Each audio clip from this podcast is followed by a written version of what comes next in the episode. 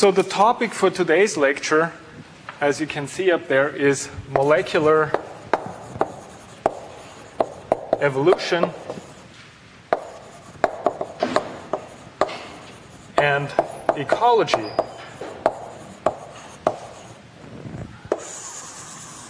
And what I mean by this is it's basically um, the study or, or um, what, what we try to figure out in molecular evolution and ecology is what genes or gene sequences can tell us about the evolution and ultimately also the ecology of organisms in the environment. And it's particularly relevant for thinking about microorganisms, prokaryotes in the environment, and I hope I can actually convince you today of that. So, um, uh-huh, this is a pointer, I think. The topics that I want to uh, cover today is first of all, I'm going to review a little bit um, what we know about life on Earth, sort of give an overview of the evolution of life on Earth. Then I want to go into a specific topic that's of particular relevance for the evolution of eukaryotes, that's the endosymbiosis theory. And then I'll explain how we can use gene sequences to actually reconstruct um, events that have happened a very, very long time ago. Okay? So we'll look at what we call molecular phylogenies, or the use of gene sequences to re- reconstruct um, the history, the evolutionary history of organisms on Earth. Derived from that, we'll look then at uh, what we call the tree of life, and that's sort of the big picture overview of the evolutionary relationships of all organisms on the planet. And then finally, I'll cover, I'll introduce you to a topic called molecular ecology, again, and that's how we can use gene sequences to learn something about the diversity of microorganisms in the environment. And that'll lead us then uh, next time when I come back on Monday into this big topic of um, environmental genomics, how we can actually um, expand uh, this analysis to learn much more about uh, organisms in the environment. So, first of all, let's look at life on Earth. Does anybody know how old we think Earth is? Second? Yeah, 4.5, 4.6. I have in my notes 4.6. So Earth is thought to have originated about 4.6 billion years ago.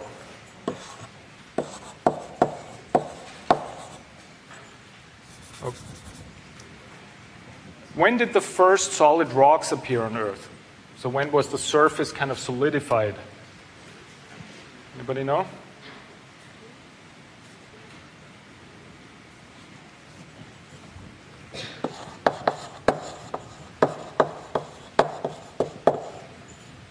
About 3.9 billion years ago, okay?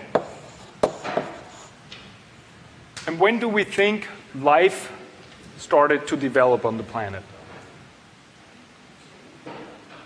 Any ideas? Take a guess. Two? One? 3.5 billion years ago, okay?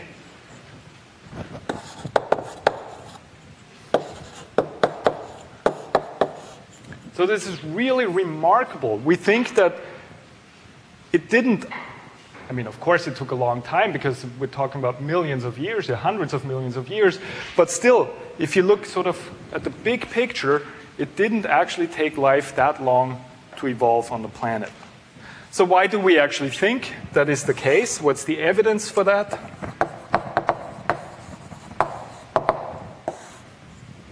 Well, when you look into sedimentary rocks, so old rocks that arose from sediments, what you find around this time, you find that chemicals start to appear, organic molecules that really resemble uh, organic uh, molecules in modern life. So we have sort of chemical tracers or chemical fossils.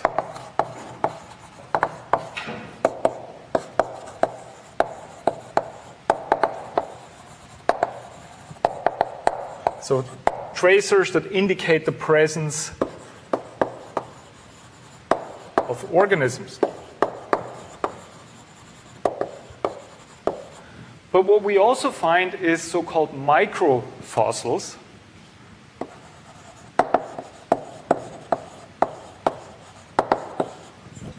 And I have a picture of that here, where when you actually take rocks and you actually slice them into very, very thin uh, slices, you can put them under specific micro microscopes. And what you then find is that many rocks that are very, very old have those kinds of inclusions in them. And these things really resemble very much modern prokaryotic cells, modern bacterial, bacterial cells, for example. And so um, those microfossils are generally taken as an indication also um, that life was already present uh, during those times. Now, when we take a, a quick sort of overlook of um, the evolution of life on the planet, again, uh, this, uh, this graph here summarizes sort of the last 4.6 billion years or so um, when life originated. We see that there was a period of chemical evolution, and then somewhere here in that region, it's of course not really well understood when that exactly happened, uh, the origin of life is placed. But I want to alert you to a couple of really, really critical steps here that are shown on this graph, which we'll actually talk a little bit more about. It is thought that life very early on split into three major lineages. Okay? The bacteria, the archaea, and what is called here nuclear line. And I'll come back to that in a minute or so. Then, a further major event, which you may remember, is that oxygenic photosynthesis actually evolved, which means that cyanobacteria evolved that started to produce oxygen as a byproduct of photosynthesis. And this really fundamentally changed the chemistry of the Earth. It actually became an oxidizing atmosphere. And what you see here is um, once the oxygen concentration rose over a certain level, it allowed the development of an ozone shield. Now, what does that mean? What was the critical significance of the presence of an ozone shield? Does anybody know?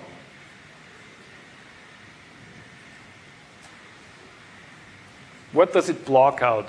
Anybody remember that? What's the big significance of the ozone hole over Antarctica, for example? It allows UV radiation to hit the Earth's surface. And in fact, if there were no ozone, the UV radiation would be so strong that there would be no life possible on, on land. So once the ozone shield actually developed, organisms could conquer basically the land surface and uh, settle on the land surface. And this then um, is thought uh, to be at least correlated with the development of endosymbiosis. And I'll explain what I mean by that. But it basically led to the origin of modern eukaryotes. So your ancestors, essentially, but there was still a long time, obviously, until humans appeared. We have here the origin of animals or metazoans. And then the age of the dinosaurs is already a very small blip here on this graph, and humans don't even feature on that because we're so recent. So, but what I want to show you here is that three major lineages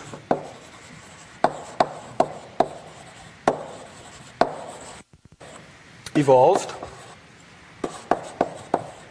early on. And these are the bacteria the archaea, and what we call a nuclear lineage. And the significance of those nuclear lineages that it basically combined with bacteria to form the modern eukaryotic cell. So the eukarya or eukaryotes, how they're also called.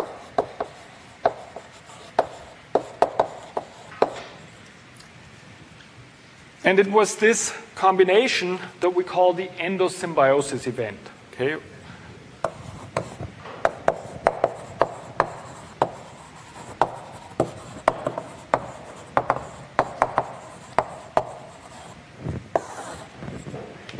Want to explain this a little bit more. And then I'll show you finally how we can actually, why we actually know that those things are very likely to have occurred a long time ago. Yes? Is that bacteria or um, it means the bacteria and the nuclear lineage combine to form the eukaryote, okay? And I'm, I'm actually going to explain this on this slide here. So um, if you have any more questions after that, please let me know. So again, this shows you this early evolution, this early split into archaea, bacteria, and this sort of uh, nuclear line. It is thought that this nuclear line were this were single-celled organisms that increased in cell size and then developed uh, or partitioned their DNA into a nucleus, basically. So how you find it, exactly how you find it in modern eukaryotic cells. But then what happened is that this cell took up a bacterial cell, and over time, this bacterial cell became a symbiont. Okay? And in fact, it became the mitochondrion. And so, what this mitochondrion now does in the modern eukaryotic cell, as you all know, is it really took over the energy metabolism. So, the, the proto eukaryotic cell took up a heterotrophic bacterium that formed the mitochondrion. And this ultimately then gave rise to protozoa and to modern day animals. But there was a secondary um, symbiotic event that this cell, once it had taken up a heterotrophic bacterium, it took up an autotrophic bacterium, a cyanobacterium, so an oxygenic uh, photosynthesizer. And this actually then led to the development of modern algae and modern plants. So, what we can say is that um, mitochondria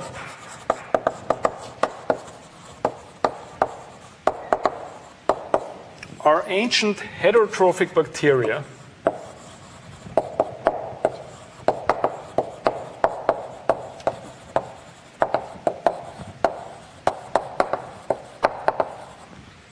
And the chloroplasts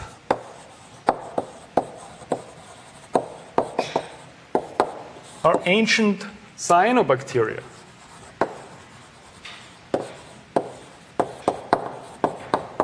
So oxygenic photosynthetic bacteria. And these obviously have co-evolved to then form animals and finally here, plants. So now, obviously, we're talking here about events that are very, very long, that happened a very, very long time ago. And so the big question is really, how do we actually really know this? And this takes me to the third topic, that is that of molecular evolution. So we can state the problem again, and that is very simply put, evolution is incredibly slow. Okay?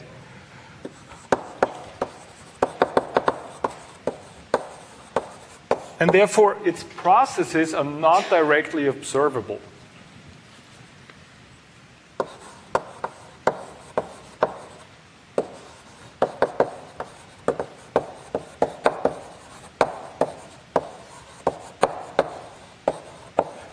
And we need to actually use inference techniques um, to reconstruct evolutionary processes. Now, what do we use when we want to reconstruct the evolutionary history of animals and plants usually? Anybody? Fossils, exactly. So you take a shovel essentially and dig down into the, into the uh, different layers and there's techniques how you can actually determine the age of different sedimentary rocks, for example. And then you can construct, if you're lucky, you find enough fossils of a particular lineage, you can reconstruct the evolution of that lineage. I'm sure you all have seen the, uh, the example of the horse, for example, where we have actually quite good evidence what ancient horses looked like. And we can reconstruct the sequence of events that led to the evolution of modern day horses. Now, you can imagine, though, that when we talk about such ancient events like these, this, there really is no fossil record. Okay, so um, what people have figured out then is that, um, and that was really a, a, stroke of genius that um, came about in the late 60s, is that DNA molecules can act as evolutionary chronometers.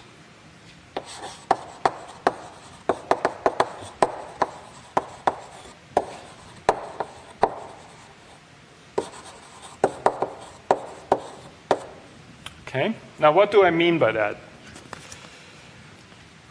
I mean that you can take DNA sequences or gene sequences from different kinds of organisms, and based on those gene sequences, you can reconstruct their relationships to each other. You can determine whether two organisms are very closely related or whether they're only very distantly related. And the underlying mechanism of that is that um, mutations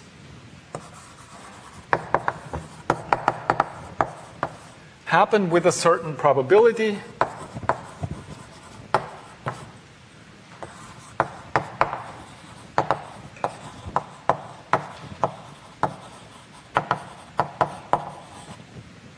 All the time, okay? So the idea is that as time passes on, DNA molecules will change, okay?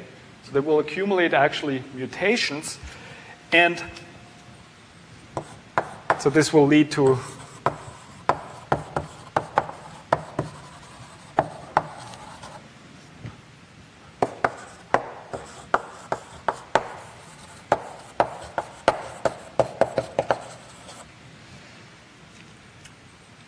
And then the idea is that the amount of change in a particular DNA sequence is proportional to the time of separate evolution of two different lineages or two different organisms. So the amount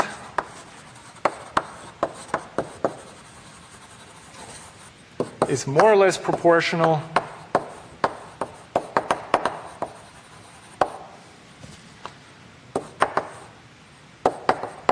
to time since, oops,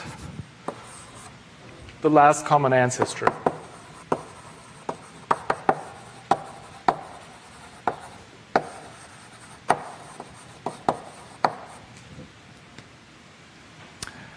So let me explain how this is actually done. What you really need in order to do this is you need genes that are related to each other, okay?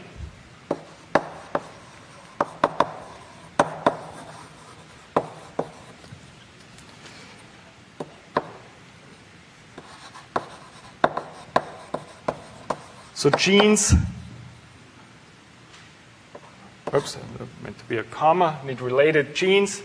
They need to be um, universally distributed.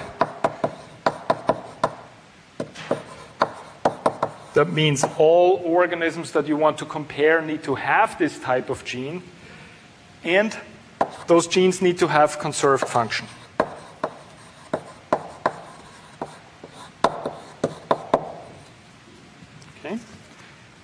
And these genes we can then compare to each other, and I'll explain how this is actually done.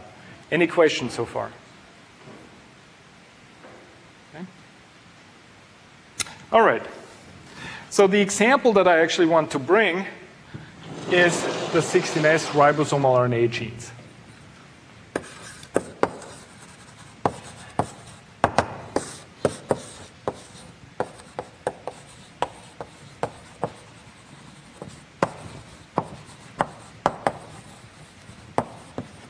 We oftentimes abbreviate this rRNA, okay?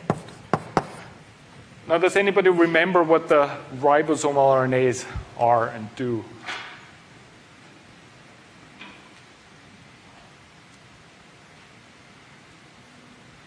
What's the ribosome?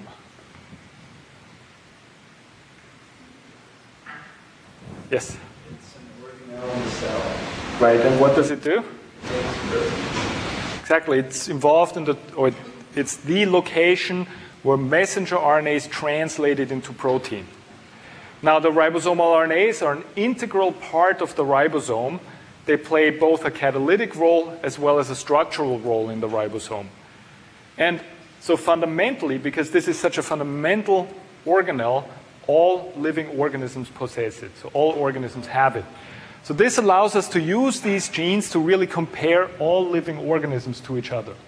Okay, so that's a very important point. I want to just show you a Okay, if it wakes up, there we go. An example of these ribosomal RNA genes. Now, this is actually what you see here is a secondary structure of the actual RNA, the ribosomal RNA. Now, this, these molecules have a secondary structure because they play a catalytic and structural role. And so, the, the really amazing thing is when you look at this structure, the structure determines really the function of those molecules in, in different organisms. And then look at this. We have here a bacterium and here an archaea. Now, if you think back to the first couple of slides, what I showed you is that those organisms have not shared a common evolutionary history for about four or so billion years. Okay? Or three billion excuse me. But if you just glance very quickly at those structures, you see that they look very uh, uh, similar to each other. Okay? So this is an indication that the, the function is really very highly conserved of those molecules. However, when you actually look at the sequences in detail, what you will find that there's different regions. And I've given some examples here denoted by A, B, and C in those molecules. And these different regions in the molecule are really the key to its usefulness in figuring out the evolution and the ecology of uh, many organisms. The region number A here, or denoted by A, are sequence stretches that are the same in all living organisms. So they are universally conserved, which means if you get a mutation in your gene in that particular region, you're dead. Okay? That's why it's conserved essentially. Then we have those regions B where the length is conserved, but the sequence is not. So there's sequence change allowed, but the length needs to be conserved. And then there's those regions C where neither length nor sequence is actually conserved and where we get a lot of variation. So let me uh, write this down. We have three types of sequence stretches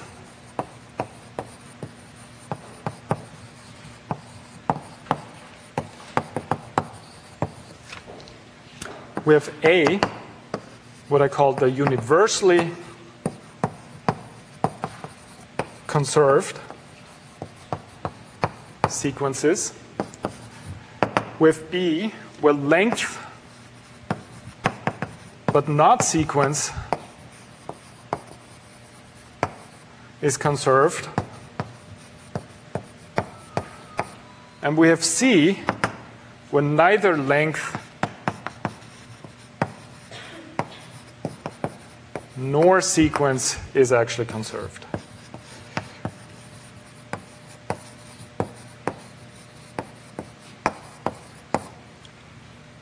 And the first two stretches, the first two types of sequence stretches, are very important in figuring out the phylogeny or the evolutionary relationships amongst organisms. Whereas those sequence stretches number C, because they vary so dramatically, are very important in identifying organisms. And we'll talk more about this actually next time. So, what can we actually now do with those sequences? Well, the first step is we need to generate an alignment.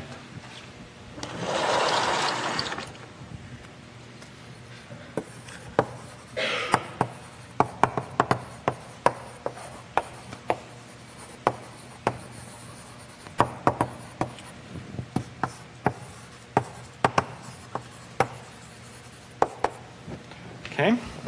And this is actually shown here, where each row denotes a gene from a particular organism. Okay, so these are all abbreviated here. these actually aren't ribosomal RNA genes, but other genes.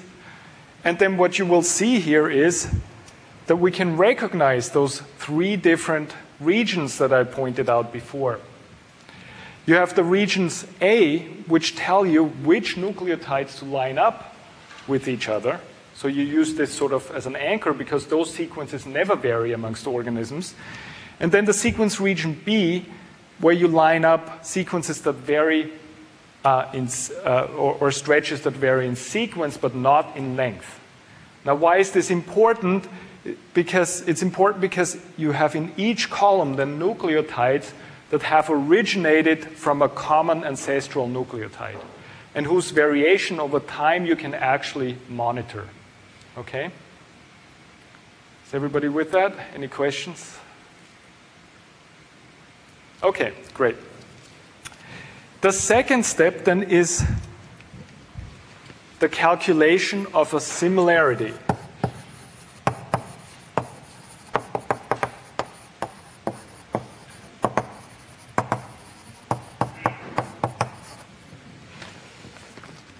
And this is shown here. Um, again, we have a very simplified alignment now of um, four different organisms. Here we have uh, those sequences that we want to compare. And what you will see is that they're overall very similar, but they differ in certain nucleotides. And so what we simply do is for each pair of sequence combinations, we calculate a sequence similarity value. So what you see is that you have 12 nucleotides, and the first pair differs in three nucleotides. Okay? So that tells us then that the, or it's called actually a distance here, I'm sorry. Let me write this down here.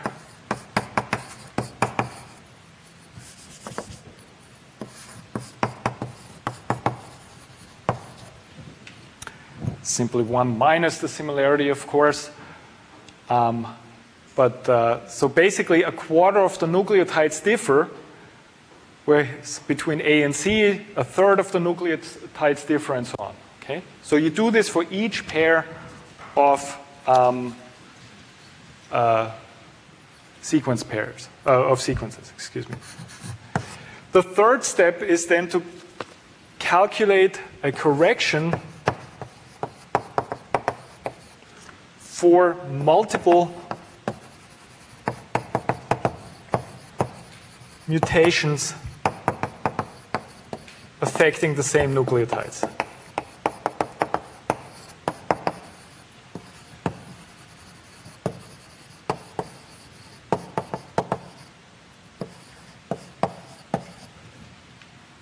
Now you can imagine that over time there's a, a, a, probability that a particular nucleotide mutates, say, twice. Okay, so in the first instance, it may change from A to a G, but then it changes to a C. But when you look at the modern day sequences, you don't know that this actually happened. And so there's ways to statistically estimate what the likelihood is that um, a sequence actually contains uh, such multiple events. Okay, and this we call a uh, corrected evolutionary distance then, and you will notice that the corrected evolutionary distance is invariably larger than the actual observed one. Now, what can we then do with those distances? We can constrain them into a best fit tree of relationships. So we can draw a what we call best fit tree. that's shown here. We have our four organisms. And when you look at um, those branches of the tree, what you will see is that they will add up roughly to the corrected evolutionary distance here. So between A and B, we have 0.23 and 0.08, which roughly gives you 0.3 here. Okay? Whereas between uh, A and C, the tree is uh, constrained such that we have 0.3 uh, 3.1 and here 0.15. And so overall, you roughly get uh, the uh, distance here that we have calculated. And so what this means is that you order the organisms by their calculated evolutionary distance, And so you have now obtained actually a very intuitive picture of the relationship of those organisms to each other, um, where A and B are obviously the most closely related ones, and A and D are the most distantly related ones. Okay? Is everybody with it? Any questions?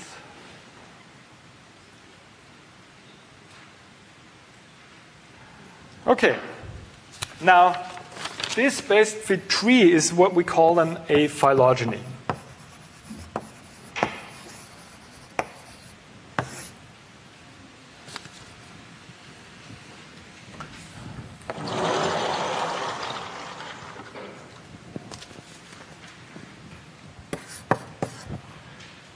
Now, excuse me. This really these techniques really revolutionized the study of evolutionary relationships. And one of the things that it allowed us to do is to construct universal phylogenetic trees.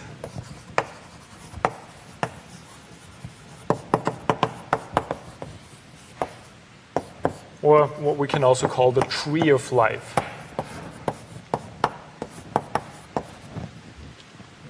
And I'll show you this on the next slide, and then I want to make a few um, general statements about this.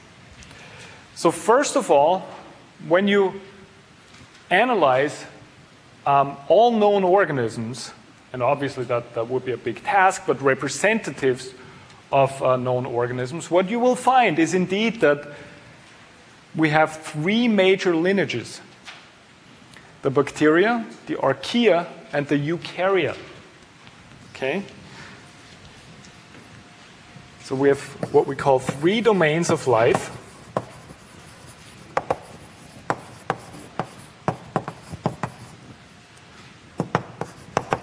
The archaea, bacteria,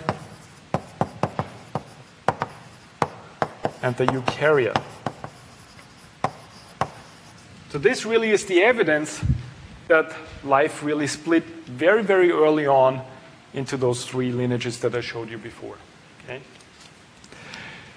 Interestingly, two of those major domains here are prokaryotic. Okay? So two of the domains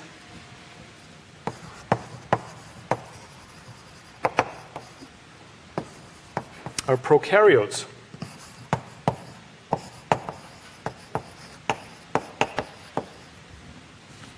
Moreover, if you actually look at the types of organisms that are on here, is that you will notice that even on the eukaryotic side of the tree, most of the organisms here are actually microbial. So they're single celled organisms, and that means that most of the life on the planet is microbial. Okay? The vast diversity of organisms on the planet are microorganisms. So we can say most life is microbial. And when you then look at analysis of uh, mitochondria and chloroplasts, which all have their own um, genetic machinery and therefore also their own ribosomes, you will see that the mitochondrion, okay, and the chloroplast both tree within the bacteria.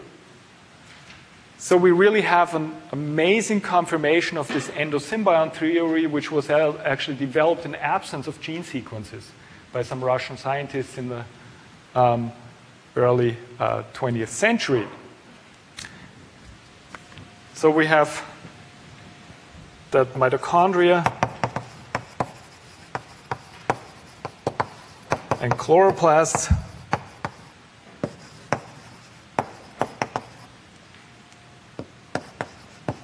within the bacteria.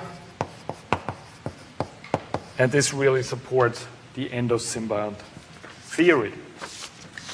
So really you can say eukaryotes really just walking, swimming, and flying incubators for bacteria, right? So we just host for uh, abundant microorganisms. Okay, so basically you can um, what you should take home from this is the three domains of life, two are prokaryotic, and even so, uh, uh, even more so, uh, most life, most of the diversity that we find is actually microbial. And then finally, the uh, endosymbiont theory is actually confirmed by those kinds of phylogenies. Now, what I want to cover in the remaining time is how we can actually use now those sequences to learn something about organisms in the environment. That's the topic of molecular ecology.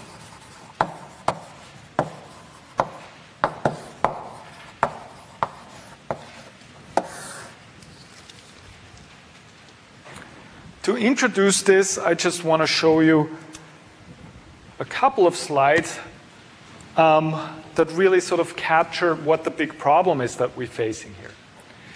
Now, when we look at the abundance of prokaryotic cells in different kinds of environments, what we see is that there's an enormous number of different prokaryotes out there.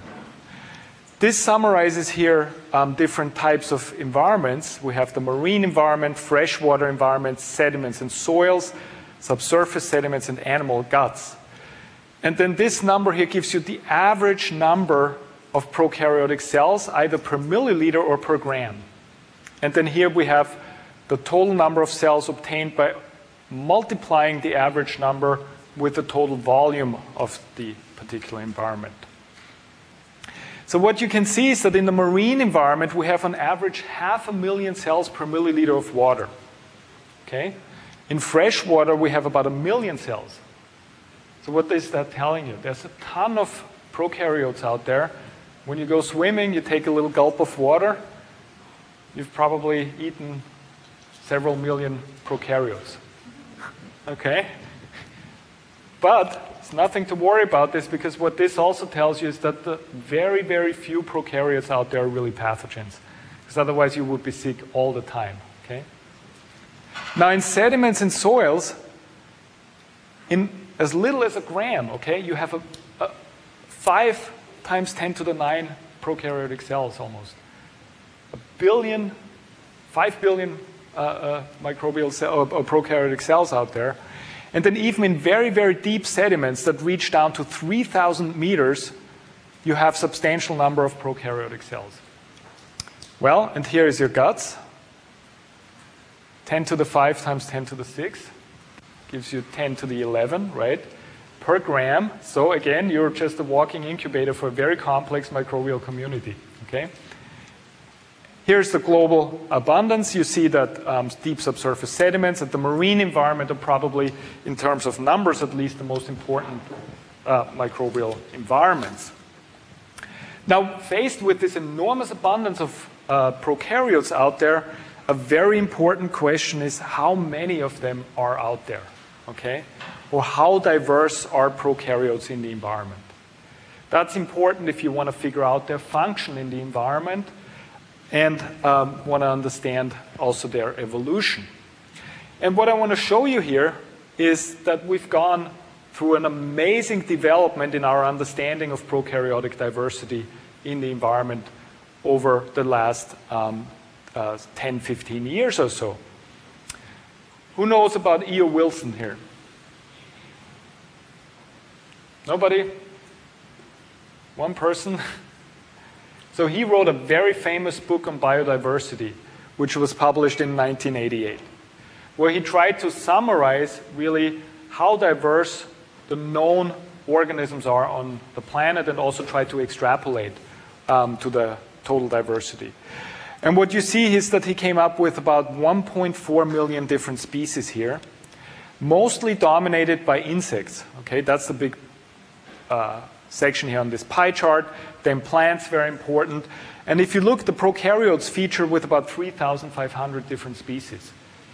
So in 1988, we thought there were just very few prokaryotic species out there. Now, if you look about 10 years into the future and take this estimate here, and this just exemplifies how a thinking has changed, really, you see that we think now that there's about 11 million different species out there, and that the vast majority of them are prokaryotic. Okay, 10 million. So this big part of the pie chart is really the prokaryotic diversity. Now, what really has changed is that we've actually started to use molecular techniques to determine the diversity of um, prokaryotes in the environment. So, molecular ecology is really the use of molecular gene sequences obtained directly from the environment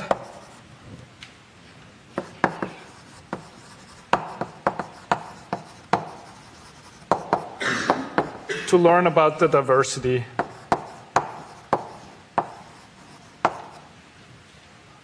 prokaryotic